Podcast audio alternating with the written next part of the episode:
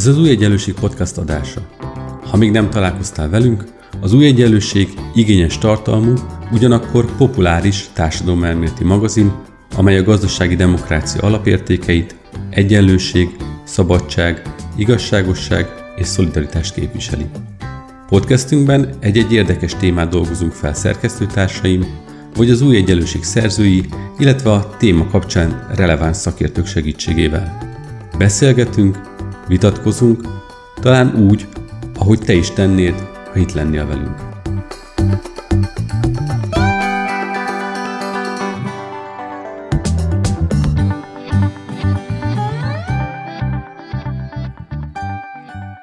Szeretettel köszöntöm az Új Egyenlőség podcast hallgatóit, én Kis Ambrus vagyok, az Új Egyenlőség szerkesztője, és itt van velem a stúdióban Bíró Nagy András szerkesztőtársam, podcast szerkesztőtársam is. Szia András, köszi, hogy elfogadtad a meghívást. Szia, szia Ambrus, köszönöm a lehetőséget.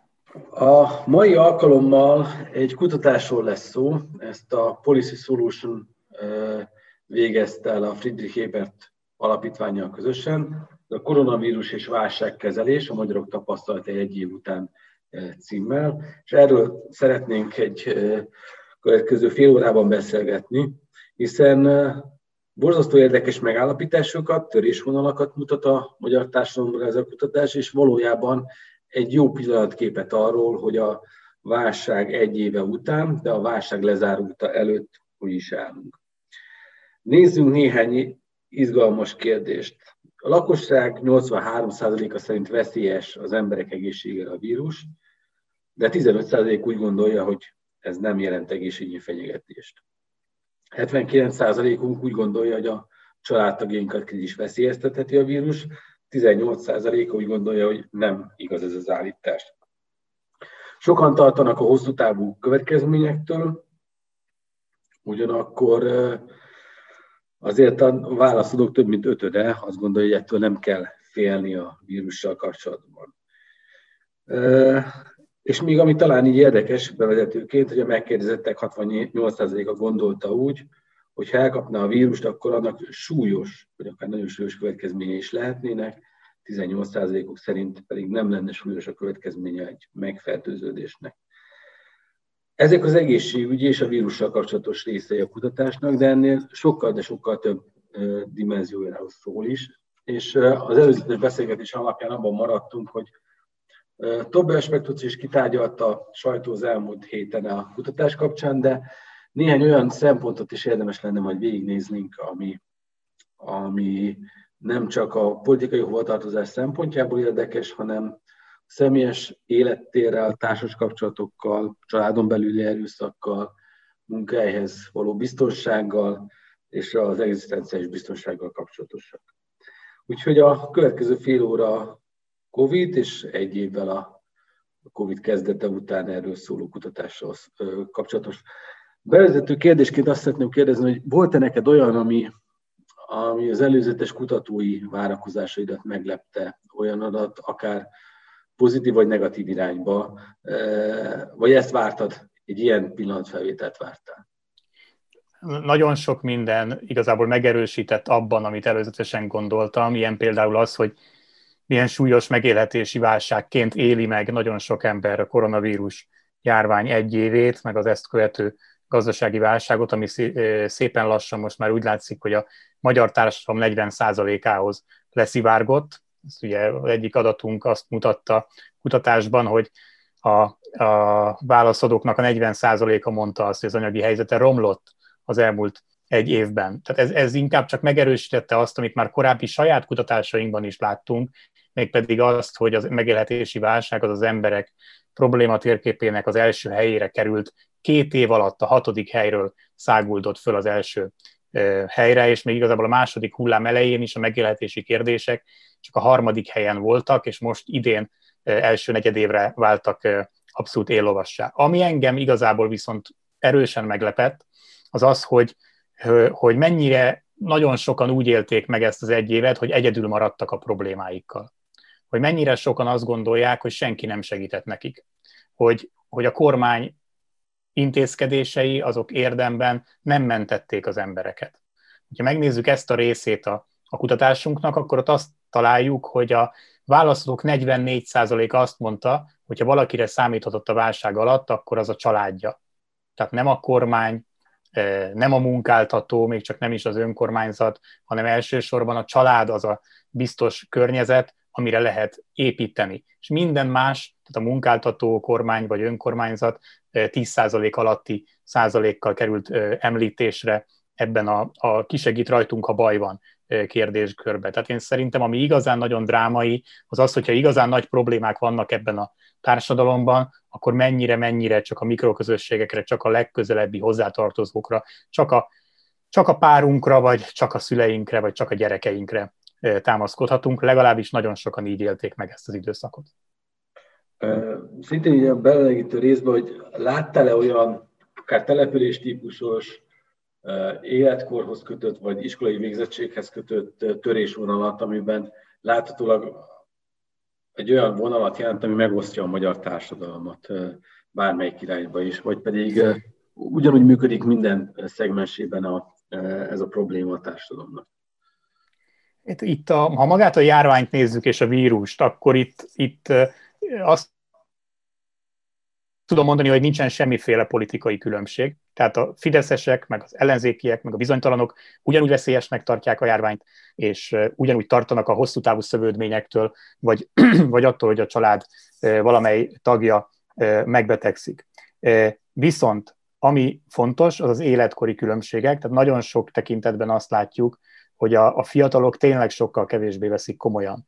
A legfiatalabb korosztályok, mondjuk a 18-29-ig korosztály, sokkal kevésbé tart ettől a betegségtől. Ennek azt hiszem láthattuk a nyomát a, a, a hétvégi teraszozás kezdeténél, de emellett a fiatal idős törésvonal mellett, ami itt a járvány kapcsán erősen kirajzolódott, én kiemelném a gazdasági válság következményei kapcsán az iskolázottsági törésvonalat. Ugyanis a, az adataink egyértelműen azt mutatják, hogy aki diplomás, az jóval jobb esélyekkel vészelhette át ezt a gazdasági megélhetési válságot, mint az, akinek maximum 8 általános végzettsége van. Tehát összességében ott, ott van egy nagyon ö, látványos adat, amit szerintem most is érdemes kiemelni. A alacsonyabb végzettségűek körében 42% mondta azt, hogy csökkent a jövedelme, a diplomások körében ez csak 28%. Egy, egy dolgot kiemeltél az elején, hogy a család számíthatott a magyar társadalom, legalábbis ha valakire számíthatott, akkor inkább azt mondta, hogy a családra. Ennek ellenére volt egy nagyon izgalmas rész, és ez meghökkentő volt, bár folyamatosan jelezték civil szervezetek a válság alatt, hogy erre a dimenzióra figyeljünk oda. Ez pedig a családon belül erőszak, a párkapcsolati erőszak. Azt mondja a kutatásotok, hogy ha azokat nézzük, akik egy háztartásban élnek párjukkal, és megkérdezzük tőlük, hogy a tartanak-e attól, hogy pályuk ideges, agresszív lesz a karantén alatt, akkor ezért nagyon magas arány, 36%-a vallotta be, hogy ettől tart, és a, a negyedük az gyengébb, a tizedük pedig erősebb félelmejük van arra, hogy a pályuk agresszív lesz. 2% pedig arról számolt be, hogy ez pedig már meg is történt. És ez azért is érdekes ez az arány, mert hogy ebben a tekintetben azért az emberek óvatosabbak, talán jobban árnyalják a véleményüket, vagy jobban elfedik, hiszen mégis csak egy olyan kérdésről van szó, amit úgy érzik, hogy ez kellemetlen lehet számukra. És ebben a dimenzióban volt egy erős törésvonal, ez a község nagyváros törésvonal, ami, amiben láttok-e bármilyen magyarázatot elsőre, vagy kell-e keresni ebbe egyáltalán magyarázatot, vagy, vagy és fogadjuk, vagy pedig fogadjuk el így magában. Szerintem érdemes itt azt behozni, hogy, hogy azok körében, akik az állásukat elvesztették, vagy akik úgy élték meg, hogy romlottak a, a körülményeik a válság alatt, azoknak a körében még sokkal nagyobb volt az átlagnál azoknak az aránya, akik féltek attól, hogy a párjuk agresszívé válik a, a karantén alatt. Tehát nyilvánvalóan az egzisztenciális helyzetnek a megrendülése az a feszültségeknek a, a, a fokozódásával is járhat otthon, a, a, a párkapcsolaton belül is, és az azért jól látszott az, az adatainkból, hogy, ez, hogy itt a, egy, év, egy évvel a válság kezdete után leginkább a nagyvárosokban, illetve Budapesten mondták azt a legtöbben, hogy, hogy csökkent a jövedelmük. Tehát érdekes módon, hogyha még kérdezel ilyen település típus szerinti bontást, akkor az látszik, hogy jelenleg abban a fázisában vagyunk a gazdasági válságnak, amikor a szolgáltató szektorok leállásával gyakorlatilag a nagyvárosi probléma erősebbnek tűnik, mint a kistelepülési probléma. Majd persze arról is lehet beszélni, hogy ez mennyi idő alatt szivárog át a kisebb településekre, de az első év tapasztalat alapján többen mondták azt kutatásunk szerint, hogy a nagyvárosokban ez a jövedelemvesztés ez egy, ez egy komoly problémát okozott, és hát ugye az adatokból az is kiderült, hogy a hivatalos statisztikáknál jóval nagyobb arányban látunk olyanokat is, akik azt mondják, hogy elvesztették a munkájukat. Az nem jelenti azt, hogy még mindig munkanélkül vannak, és ne találtak volna valami futármunkát mondjuk az, az elmúlt időszakban, és ne kezdtek volna legalább részmunkaidőben újra dolgozni, de hogy az elmúlt egy év folyamán több százezer embernek át kellett esnie azon, hogy hirtelen megszűnt a munka, és valami újat kell keresni, és emiatt akár a párkapcsolati feszültségek is fokozódhattak, az, az biztos, és azt gondolom, hogy ez az adatainkban jól látszik, hogy a nagyvárosokban, és főleg Budapesten erősebben volt jelen, mint a falvakban. Emögött azért lehet egy olyan, hogy a, a nagyvárosi társadalom erről nyitottabban is talán valamennyivel őszintében már beszélni, mint egy kis zárt közösségben, egy községben lakók, azok lehet, hogy nem e, merik ennyire őszintén megosztani ezeket a tapasztalatokat a kutatókkal, ezeket a félelmeiket, ott, vagy, vagy ez, ez, most még erről van szó, hogy ez egy nagyvárosi válság, és még nem csorgott le a repülésekre. Szerintem mind a, mind a kettő igaz lehet. A, hozzátettük mi a, a, még a kutatásnak a vezetői összefoglalójában is, hogy ez egy nagyon érzékeny kérdés, aminél elvileg fent áll a kockázata, hogy sokan nem válaszolnak őszintén, mivel ez túl személyes kérdésnek érzik, félnek, vagy szégyenkeznek emiatt, és talán ezek az érzések erősebbek lehetnek a falvakban. Igen, ezzel, ezzel, ezzel egyetértek, talán nehezebb ebben a környezetben megnyílni egy ilyen ö, ö, kérdésben. Hozzá kell tenni, hogy maga a kutatásunk egyébként személyes adatfelvétellel zajlott, tehát tényleg egy kérdező biztos, aki ott állt valakivel szembe, vagy ott ült valaki mellett, annak kellett beszámolni az ilyen típusú félelmeiről, vagy az ilyen típusú tapasztalatairól. Talán a nagyvárosokban valóban nagyobb lehet ebben a nyitottság, de szerintem a, a strukturális gazdasági tényezőket ne hagyjuk figyelmen kívül. Sokkal többen mondták Budapesten vagy a megyeszékhelyeken, hogy csökkent a jövedelmük, mint a, mint, mint a falvakban. Itt a az elmúlt kb. 10 percben, amikor a kutatásról beszéltünk, itt is élesen szétválasztottad a egészségügyi válságkezelést és a gazdasági válságkezelést. Ez logikusan ezek e, e, ugyan egy okozatra vezethetőek vissza, nagy rész, de mégiscsak külön-külön értékelendők. Az egészségügyi válságkezelés kapcsán mi a, az embereknek az általános vélekedése, és legfőképpen a gazdasági válságtól milyen félelmeik vannak?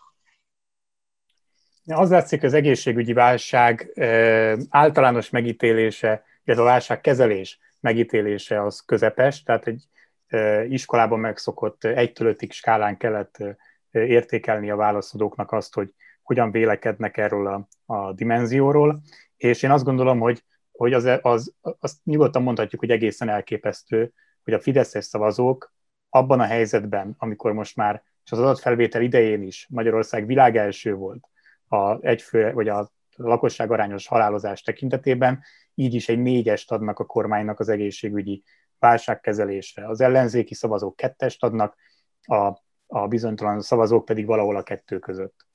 A gazdasági válságkezelés minden főbb társadalmi csoportban, minden főbb táborban negatívabb megítélés alá esik, mint az egészségügyi.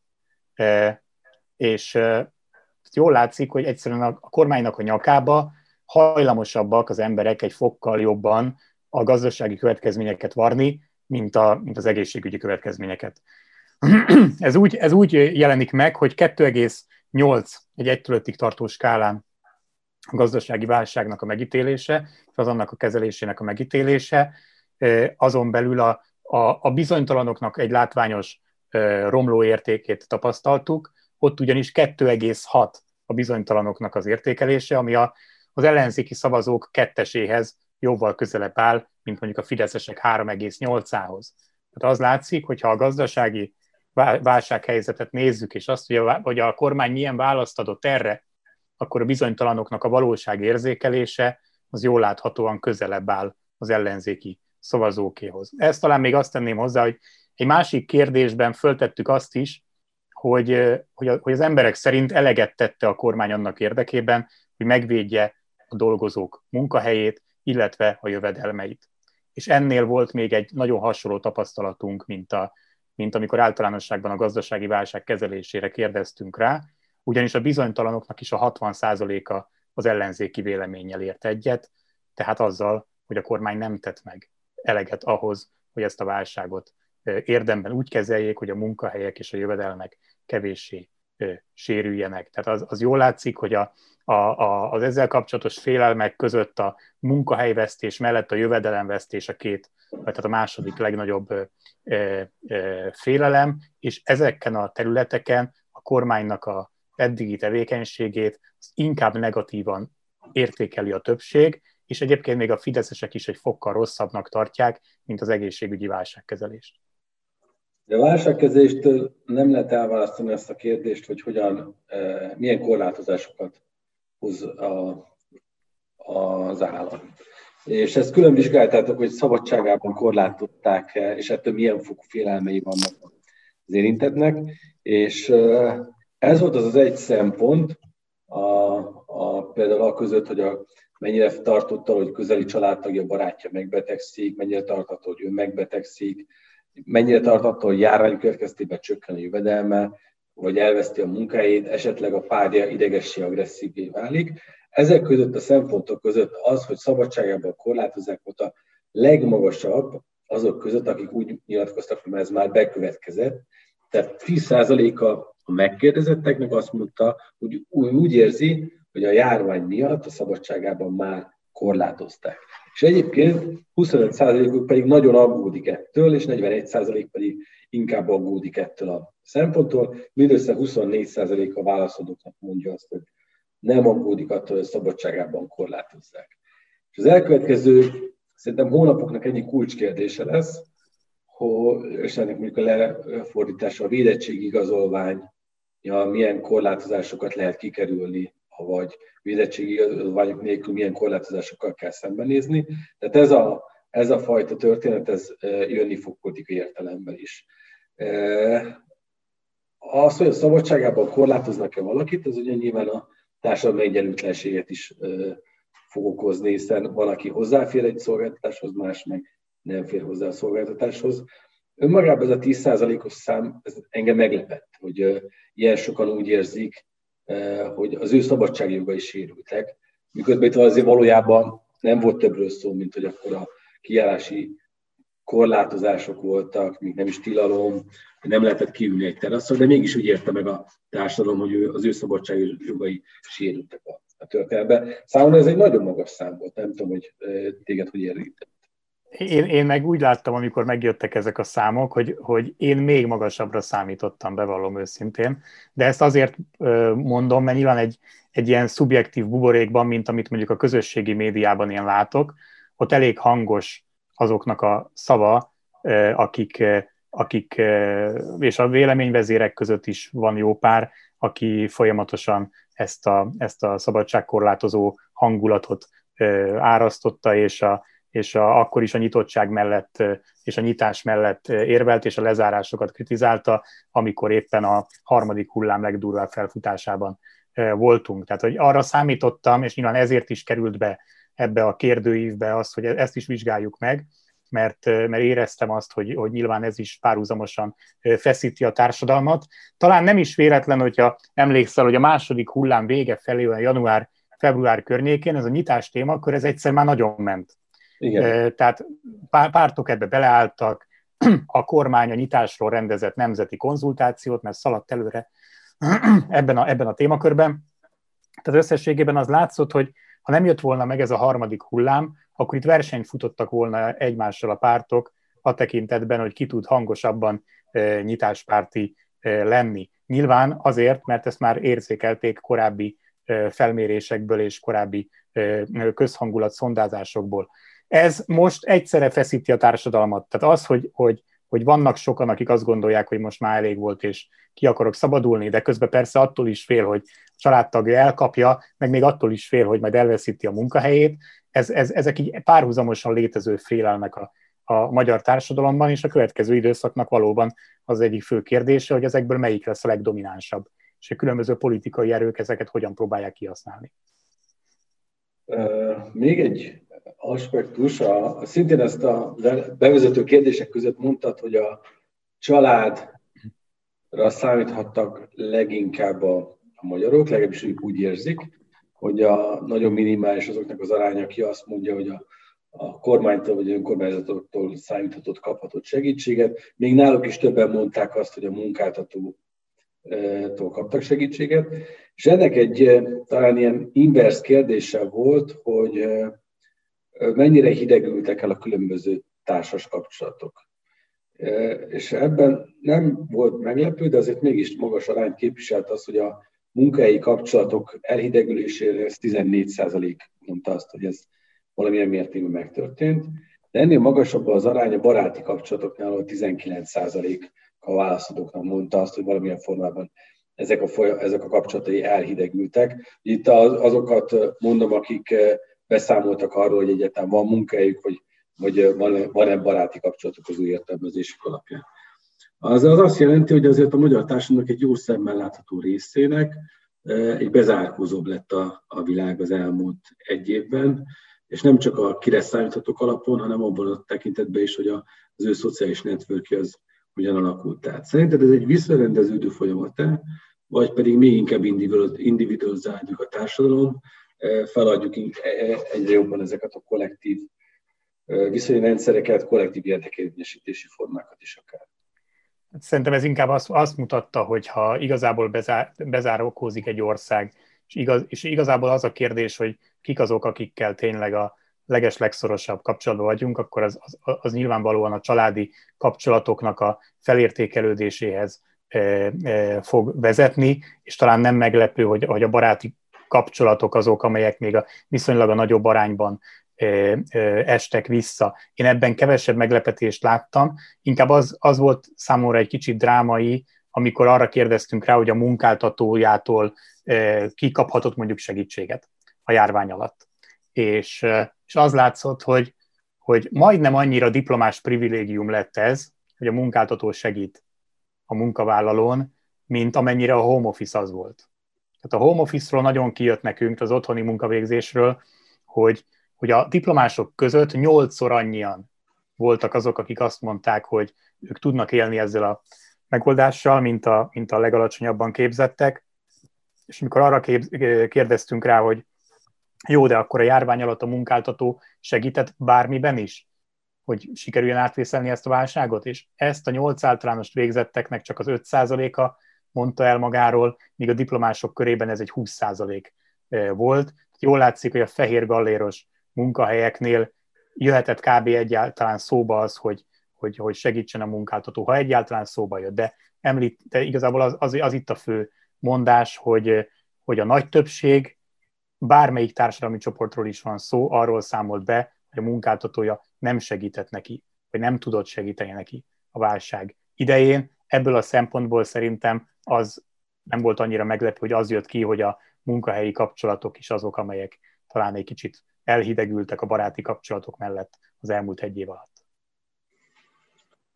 Itt az új egyenlőség podcastjaiban, illetve a virtuális hasályban is sokat foglalkozunk a társadalmi egyenlőtlenséggel is.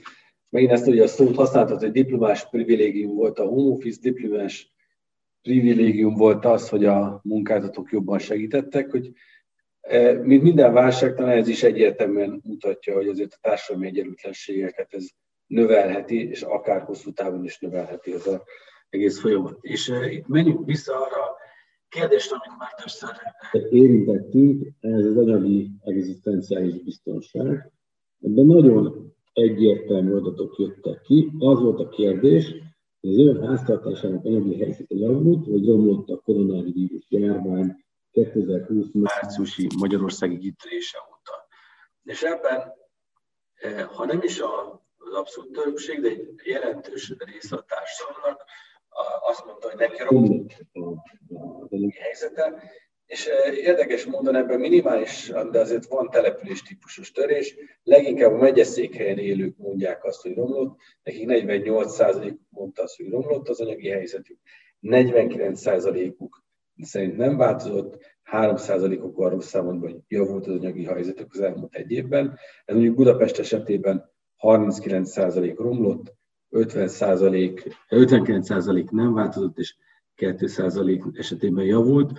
A városok és községek esetében nagyjából hasonló arány képeződött le. Az, hogy Budapest és megyeszékely, vagy a többi településtípus és megyeszékely között ilyen különbség van, ez ebbe láttuk-e valamilyen érdemi okot, vagy ez egy adatfelvételből adat, adódhatott, illetve ez a, a romlott az anyagi helyzet, ez, ez milyen hosszú távú következményeket tud jelenteni a, a gazdaság és a társadalom szempontjából?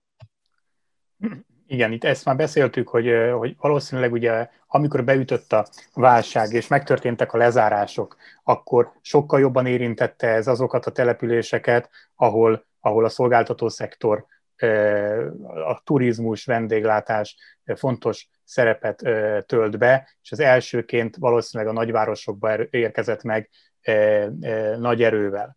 Amit itt még a település típus szerinti különbségeknél hozzá lehet tenni, az az, hogy a kis településeknek a korfája azért sokkal idősebb, mint a, a, a nagyobb településeké, és az, az jól kijön az adatainkból egyébként, hogy a 30-as korosztály szenvedte meg a legjobban a válságot. Tehát a 30-as korosztály mondja azt a legnagyobb arányban, hogy, hogy a jövedelme csökkent ebben az időszakban, és a nyugdíjasok... Aki egyébként, bocsánat, aki egyébként legkev, egyik legkevésbé félt a járványtól egészségügyi szempontból, nem? Igen, így van, de viszont anyagilag meg nagyon rosszul jöttek ki belőle, ez, ez jól látszik az adatainkból. A nyugdíjasok, 60 pluszos korosztály értékeli a legjobbra egyébként az Orbán kormány gazdasági válságkezelését, de valószínűleg könnyebb ezt úgy pozitívnak értékelni, hogyha a, a stabil nyugdíj az azért minden hónapban megérkezik, és neki kevésbé kell ilyen típusú dolgoktól tartani, ott inkább az infláció lehet a probléma, meg a, a, az élelmiszeráraknak a, a, a, a nagy arányú emelkedése az elmúlt időszakban, de az biztos, hogy a jövedelem csökkenés, az a nyugdíj stabilitása miatt ezt a korosztályt kevésbé érintette, és a kis településeken a nyugdíjasok jóval nagyobb arányban vannak jelen, ez is hozzájárulhatott ahhoz, hogy összességében a falvakban mi azt találtuk, hogy, hogy kevesebben számolnak be arról, hogy romlott volna a háztartásuk anyagi, anyagi helyzete. Hogy hosszú távon ez, ez, ez mit jelent, Hát ez, én azt gondolom, hogy ez azt jelenti, hogy ez a visszapattanás, ez nem lesz olyan egyértelmű nagy valószínűséggel, mint ahogy a kormány ezt reméli. Nagyon mélyre hatolt már most is a recesszió. Nagyon sok embert érintett, nagyon sokakat ez nem úgy érintett, hogyha holnap azt mondják, hogy mindent ki lehet nyitni, akkor hirtelen ugyanonnan tudja folytatni, mint 2020 márciusában. Nagyon sokan mentek tönkre, nagyon sok nagyon sokan fognak azzal küzdeni, hogy akkor most kell újra megtalálni azt, hogy eh, hol tudnak eh, valamilyen értelmes munkában, és nem pedig valami túlélés biztosító részmunkában elhelyezkedni. Tehát úgy foglalnám össze, hogy ez a megélhetési válság, ez jó eséllyel azért nem ér véget egyik napról a másikra. A, a, a csoda várásként a kormány részéről tényleg a nagyon várt uniós pénzeknél éppen a napokban lehet hallani, hogy még csak lehet, hogy nem is kérik az 5800 milliárdot, hanem csak 2500-ra nyújtanak be igényt. Volt egy korábbi adásunk, amiben beszélgettünk erről, akkor még ugye ez nem így merült föl, hanem a teljes 5800 milliárd forint uniós pénzre írták az eredeti programot a kormány részéről. Tehát az is lehet, hogyha ennek az előlegével akarnak számolni, akkor a korábbi adásban említett 750 milliárd helyett könnyen lehet, hogy az idei évben előlegként csak olyan 300 valahány milliárd érkezhet be a magyar költségvetésbe, ami szintén, hát hogy mondjam, elmarad azoktól a várakozásoktól, amivel berúgni tervezték a magyar gazdaságot. Tehát itt azért én, én összességében úgy látom, hogy ez egy elhúzódó válság lehet, aminek már most látszik az, hogy a társadalom nagyon-nagyon széles rétegeiben vannak nyomai, és ezek nem fognak egyik napról a másikra eltűnni. Hogyha Ugye látjuk, hogy remélhetőleg kifele megyünk a az egészségügyi válság részéből, de nem tudjuk, hogy mennyire tartunk befele még a gazdasági válság részébe. Hogyha nyilván kutatónak utálatos egy ilyen kérdést feltenni, de hogyha egy év múlva itt vagyunk, akkor te mit feltételezel, hogy a gazdasági válság mely társadalmi csoportoknál lesz inkább érzékelhető, lesz-e bármilyen település típusos törés ebbe a történetbe, és legfőképpen a, a munkavilága szempontjából te milyen átrendeződés gondolsz, hiszen itt azért jól mértétek, hogy a home office, ahogy mondtad, egy diplomás privilégium, egyébként a társam nagy többségének, hiszen a, a munkaerőpiacnak a nagy többsége az nem rendelkezik diplomával, de a home office az egy nem értékelhető és érzékelhető folyamat. Szóval, hogyha egy év múlva lennénk itt ugye ezeken a kérdések mögött, akkor te mit tippelnél a, a, a változásokat érintve? Én azt tippelném, hogy azok a mintázatok, amiket most látunk, azok egy év múlva is érvényesek lesznek. Tehát az látszik, hogy, hogy hát lehet ilyen közhely, de a 21. században tényleg nagyon úgy tűnik, hogy a, hogy a diploma a legerősebb védőháló, ha bármilyen válság van. A magasan képzett munkaerő valahogy mindig jobban megtalálja az érvényesülés lehetőségeit, még akkor is, hogyha ez a válság tényleg olyan súlyosan csapott be, hogy még egyébként a magasan végzett társadalmi csoportok egy jó részét is elérte, de mégis azért, azért tompábban érte ez az ütés magasabban képzetteket, mint a, mint a teljesen kiszolgáltatott, mondjuk maximum általános iskolát végzett társadalmi csoportokért. Tehát én azt gondolom, hogy ha egy év múlva nézzük, hogy, hogy a gazdasági válságból való kilábalásnál egyébként kinek sikerült könnyebben kijönni, vagy, vagy végső soron, hogyha két év után vonjuk meg a helyzet mérlegét, akkor mely csoportokat érintette ez kevésbé, akkor szerintem nagyon hasonlót fogunk találni, mint amit most egy év után is már találtunk. Az elmúlt fél órában végigmentünk ezen a koronavírusos válságkezelés a magyarok tapasztalat egy év után című kutatáson. Egyébként ez elérhető a Policy Solution honlapján, a FES honlapján is, illetve ebbe a podcast arásba belinkeljük, hogyha valaki az adatokon részletesen végig akar menni, majdnem egy száz oldalas kiadványról van szó. Két fontos kérdés is felmaradt, amivel az elkövetkező hetekben biztos, hogy foglalkozni fogunk, ilyen témaajánlóként. Az egyik, az szerintem egy izgalmas kihívás a társadalom számára, pont a szabadságjogok korlátozása kapcsán ez a védettségigazolvány és azokhoz kötött jogok, kötelezettségek. Azt gondolom, Andrással megígérhetjük, hogy erre biztos, hogy vissza fogunk térni beszélgetésbe. Illetve a másik az pedig az RRF, hiszen ez egy fontos, bár nem biztos, hogy végleges döntés volt a kormány részéről, hogy ő nem 5900 milliárd forintot kíván lehívni most, hanem ennek a 40 át csupán, és a maradék 60 százalékot az pedig behagyja 2023-ig, vagy akár örökre a kalapba. Ez alapvetően átalakíthatja a politikai tervezést a kormányba, és furcsa manőverezésre tesz tanulbizonyságot, de erre is vissza fogunk térni. Ugye ebben tekintetben április 30-áig kell a magyar kormánynak beadni a, a, a tervét. Ha ez megtörténik, akkor biztos, hogy visszatérünk egy podcast adás erejéig, hiszen erről már előzetesen beszélgettünk. Úgyhogy lesz ennek kapcsán is még olyan ügy, amivel érdemes az új egyenlőség podcast foglalkozni. Én köszönöm szépen Míró Nagy Andrásnak, hogy itt volt velünk a virtuális stúdiónkban, továbbra is csak nyitjuk az adásokat. Köszi András! Én is köszönöm a beszélgetést. És azoknak a hallgatóinknak, akik rendszeresen hétről hétre visszatérnek, azoknak talán már unalmas, de nem elég elmondani egyszer, hogy akinek véleménye van az adáshoz, az a szokásos csatornáinkon megtehetik, az új egyenlőség Facebook oldalán várjuk a kommenteket, akár ehhez az adáshoz kapcsolódóan is, illetve az infokukacújegyenlőség.hu-ra pedig azokat a leveleket, ami az adással kapcsolatosak. Felhívom a figyelmetüket hallgatóinknak, hogy péntekenként a Zöld Podcast adása jelentkezik új-új részekkel, ez is meghallgatható mind az új egyenlőség honlapján, mind pedig a szokásos nagy podcast csatornákon, és hát már nem annyira új, de bejáratódó podcast csatornánk, a Kék Podcast adásai pedig két hetente vasárnaponként jelennek meg, ez is a szokott módon meghallgatható, és hát természetesen a YouTube csatornánkon a stúdióbeszélgetéseket teszünk közé, valamint hétfőn és, szá- és csütörtökönként pedig új írások jelennek meg, hosszabb elemző írások az új egyenlőség honlapján, úgyhogy van a karantén alatt is, vagy a karanténból kijövetik teraszon is van lehetőség olvasni, hallgatni és nézni is minket.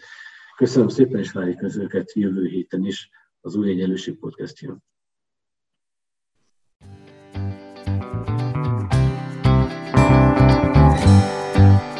Köszönjük, hogy velünk voltál!